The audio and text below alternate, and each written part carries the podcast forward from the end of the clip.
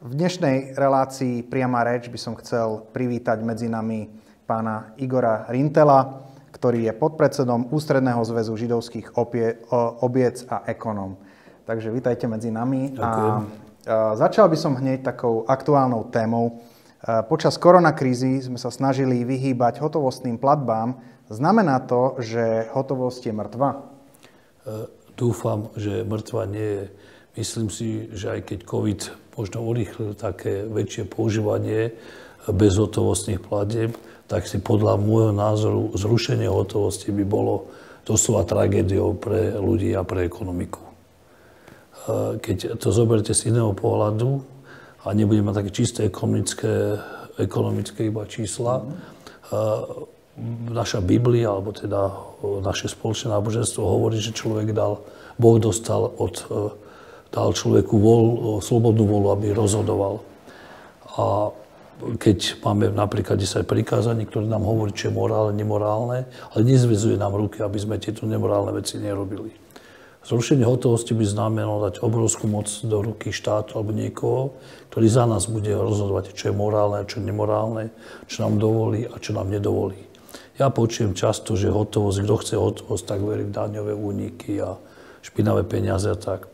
Ale skutočnosť je taká, že pokiaľ budete platiť všetko iba elektronickým spôsobom, som schopný za 6 mesiacov zistiť o vás vaše náboženské presvedčenie, sexuálnu orientáciu, politické presvedčenie, vaše zdravotné problémy a čokoľvek a stratíte úplne osobnú slobodu. Myslím si, že musí stále zostať nejaký prostriedok, aby ste mohli robiť svoje rozhodnutia. Aj platby bez toho, že by vás niekto kontroloval, alebo že by niekto zakazoval vám niečo platiť. Pozrite sa, čo sa deje v Číne. Tých tzv. sociálny systém a monopol bezhotovostných platieb na určité druhy služieb, napríklad cestovanie, dáva právomoc štátu, aby rozhodol o tom, že či budete alebo nebudete cestovať, či budete alebo nebudete niečo robiť a úplne vám zobrať slobodnú volu, aby ste sa rozhodli vy. Tak ja zrušenie hotovosti poviem za veľmi, veľmi nebezpečnú ideu. A ale teda my sami sme sa rozhodli, že budeme viac používať hej, v, počas koronakrízy tie elektronické platby alebo platby cez mobily, platby kartami a snažíme sa sami vyhýbať, hej, pretože, e, pretože sme presvedčení, že je to nebezpečné. Tak potom, ako to je? Eh, ja si myslím, že nebudem hodnotiť hygienické pomery platieb, lebo to je trošku iná teória, ale e, hotovosť znamená, že máte určitú slobodu. Predstavte si, že zrušíme hotovosť a budete mať peniaze uložené iba v banke. To, čo sa dialo napríklad na Cypre, nám ukázalo, že vláda, štát zo dňa na deň môže zobrať vaše peniaze, zdaniť vám 40% Ráno sa zobudíte a máte menej ako 40% svojich úspor. Ráno sa zobudíte a máte menej, lebo štát rozhodol, alebo banky, alebo niekto, že vaše úspory sú dané, majú záporný úrok. No keď toto by sa teraz dialo, jediné, čo vy urobíte, je, že vyťahnete peniaze v hotovosti a dáte si ich doma pod postel, pod vankuš, aby nestrácali hodnotu. Ako náhle vám zoberiem túto možnosť a poviem, že celé vaše peniaze môžu byť iba uložené v banke, tak kedykoľvek môžem rozhodnúť, že vám tie peniaze zoberiem. Naša civilizácia je je spojená s tým, že veríme, že musíme niečo do budúcnosti chystať. Napríklad, že musíme povedzme sporiť peniaze pre svoje deti, pre ich štúdium, pre svoj budúci dôchodok a podobne.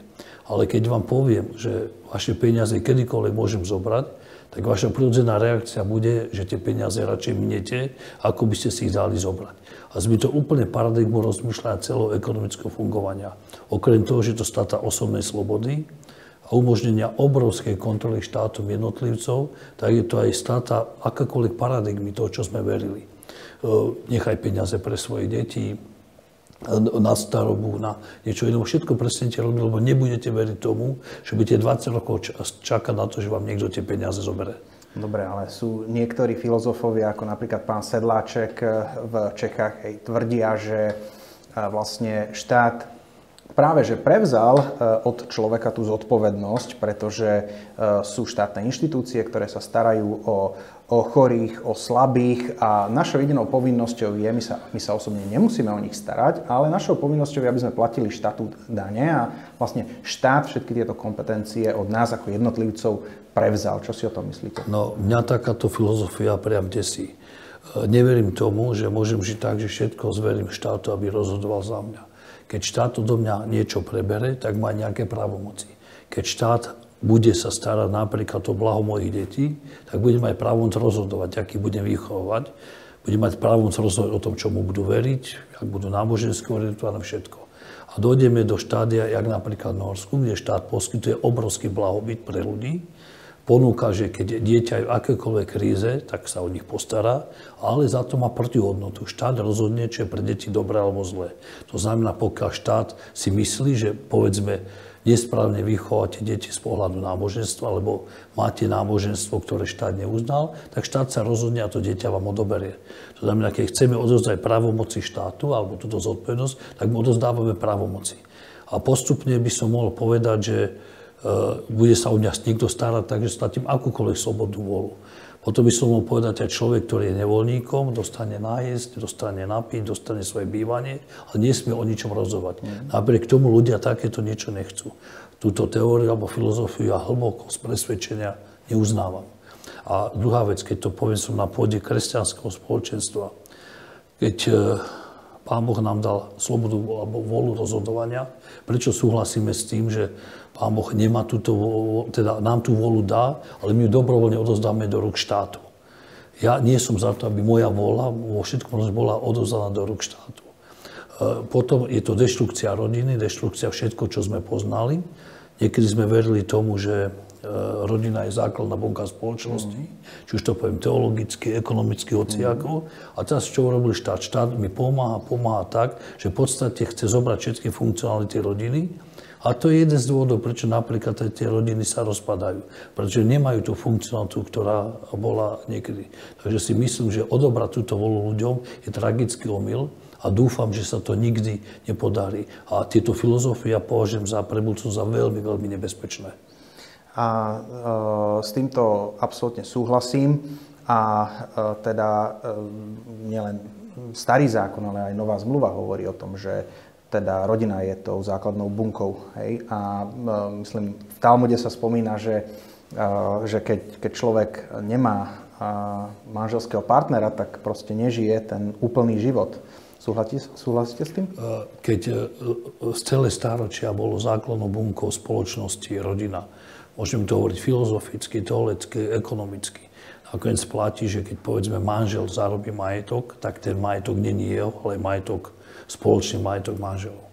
E, keď rodina nefungovala v minulosti, alebo teda v ďalšej, teda nejakej dlhšej minulosti, tak veľmi často nastúpala církev, či to bola kresťanstvá, židovská, to je jedno, ktorá zariadila, aby tieto funkcionality náhreba boli starobince, boli nejaké chudobince alebo školy a podobne.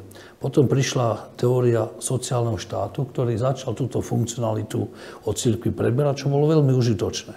Že stala sa iná vec. E, štát začal prebrať funkcionalitu ochrany nie rodiny, ale tých vecí, čo sú mimo rodiny. A došlo to tak ďaleko, že dnes v filozofie štátu najmenej výhodné v odzvukách byť je rodinou.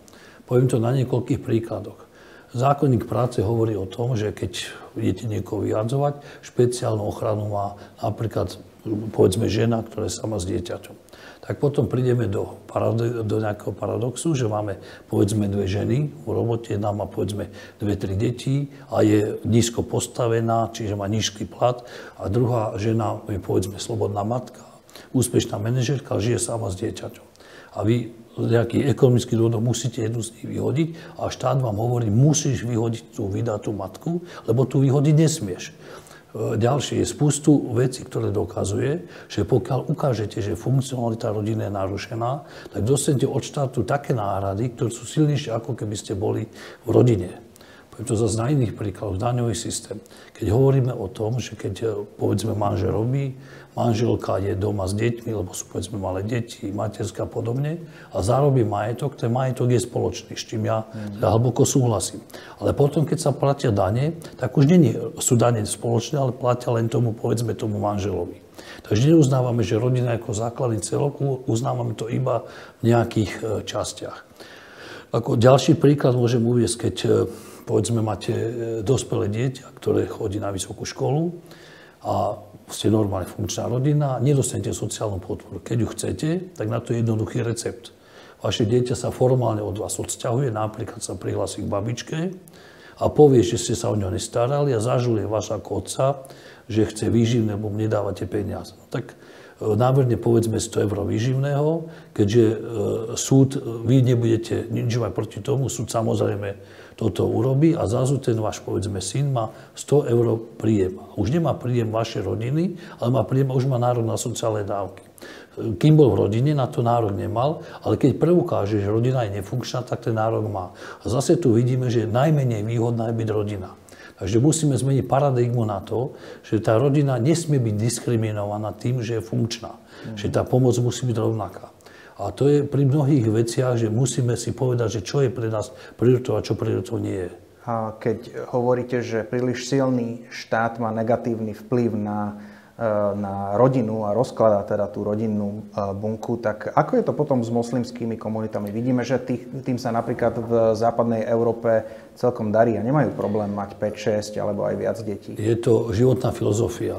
E, dobre vieme, že napríklad demografia má teda e, demografické zloženie, alebo teda počet e, detí v rodine, síce má plík ekonomická podstata, ale veľmi často je to aj religiozinita. Keď máte pobožnú rodinu, a teraz je v podstate jedno, či je to židovská, kresťanská, moslimská, tak má zvyčajne viacej detí. To znamená, uznáva iné, iné hodnoty, ako je. A keď prídu tieto nie len moslimské, ale ortodoxné rodiny, povedzme židovské, to je jedno, do, do sveta, kde je sociálna tá, takáto výhoda, im sa ani neoplatí, e, neoplatí pracovať, lebo keby išli pracovať, tak majú menší príjem, ako keby, e, keby nepracovali. Ale pre nich je tá, e, to ich náboženské cítenie ďaleko nad, tými, nad tým, čo ponúka štát.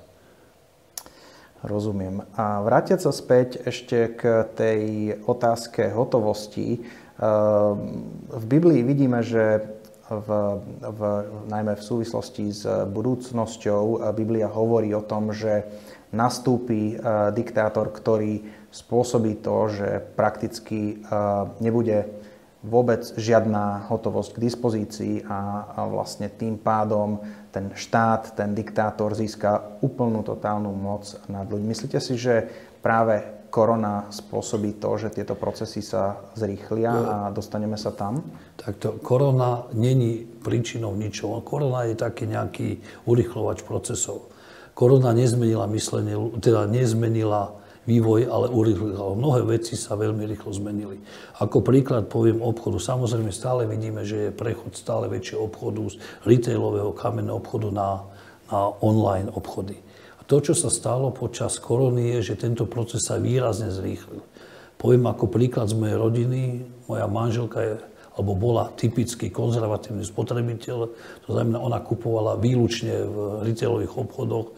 Ona si nevedela predstaviť, že by kupovala niečo na e-shope, že by to nevidela, nemohla sa to dotknúť. Prišla korona, boli sme pár mesiacov prakticky zavretí a moja žena prešla 100% na nákupy na internete.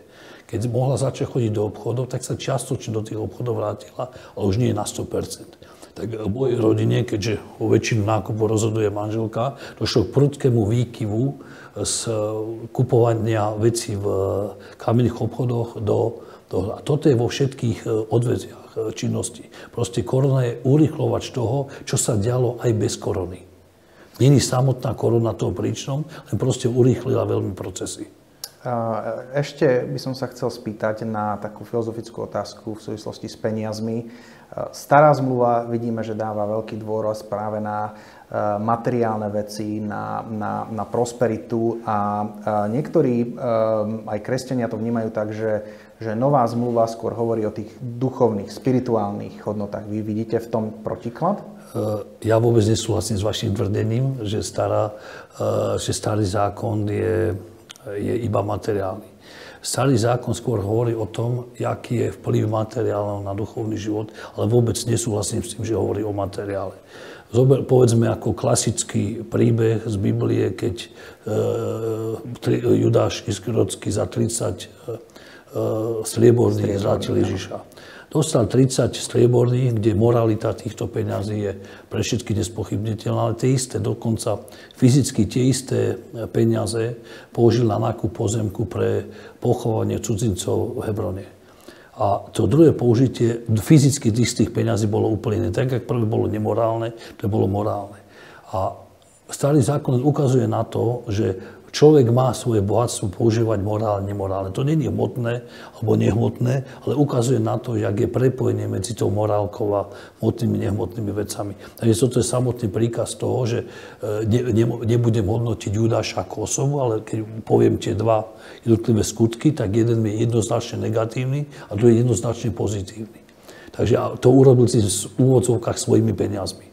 To znamená, že máme teda peniaze vnímať tak, že prakticky peniaze sú neutrálne a záleží na nás, akou hodnotou, na čo ich minieme a vlastne Pres, to, tak.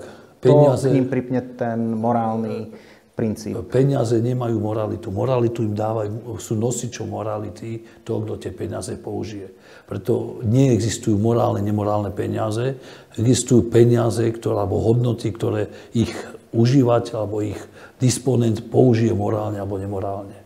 A to, čo my hovoríme, je práve toto použitie. Čiže nemyslím si, že eh, judaizmus dáva hmotu nad, eh, nad eh, duchovno. Samozrejme, z pohľadu judaizmu my si myslíme, že to skôr opačne.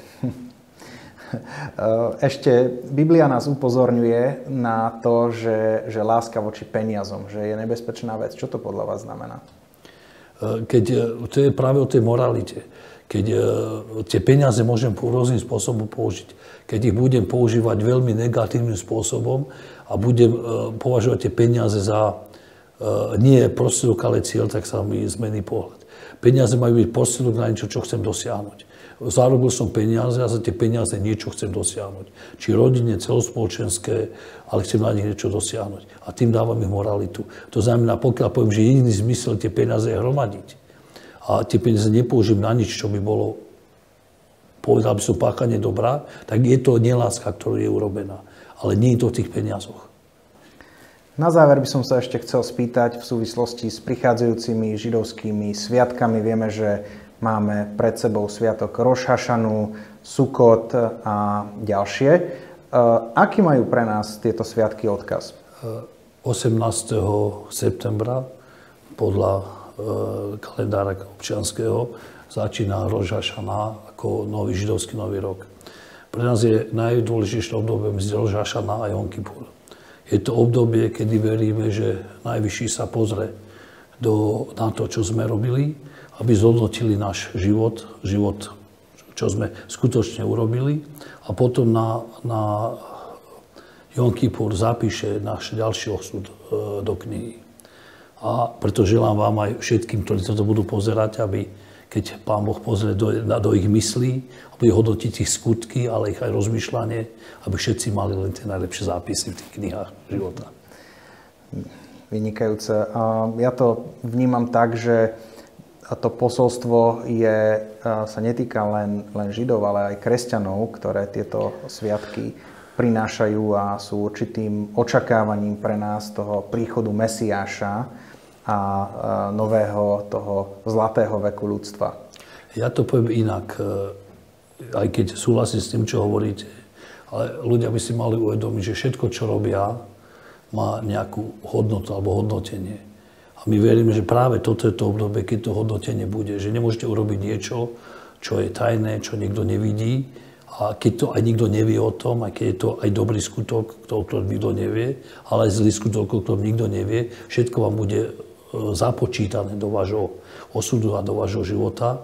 Takže ľudia by mali veriť tomu, že v úvodzokách páchať dobro neznamená, že to dobro budem ukazovať na vonok, ale že to budem robiť e, zo, zo svojho srdca, pretože to chcem, nie pretože to niekto iný bude vidieť. Preto nás aj tradícia napríklad, že keď máme robiť charitu, máme robiť spôsob, že nikto nemusí vidieť. Nemáme to robiť ako reklamu kvôli tomu, že chceme mať z toho nejakú protihodnotu, nejaký úspech, nejaké PR, ale preto, že to tak cítime a že máme potrebu tým iným ľuďom pomáhať. A všetky tieto aj dobré, aj zlé veci, veríme, že práve medzi tým Rož Hašana a Jom Kippur sú hodnotené alebo vyhodnotené. Myslím, že v tomto máme veľa spoločného. Takže uh, ďakujem pekne za dnešnú návštevu a dúfam, že sa uvidíme. Ďakujem.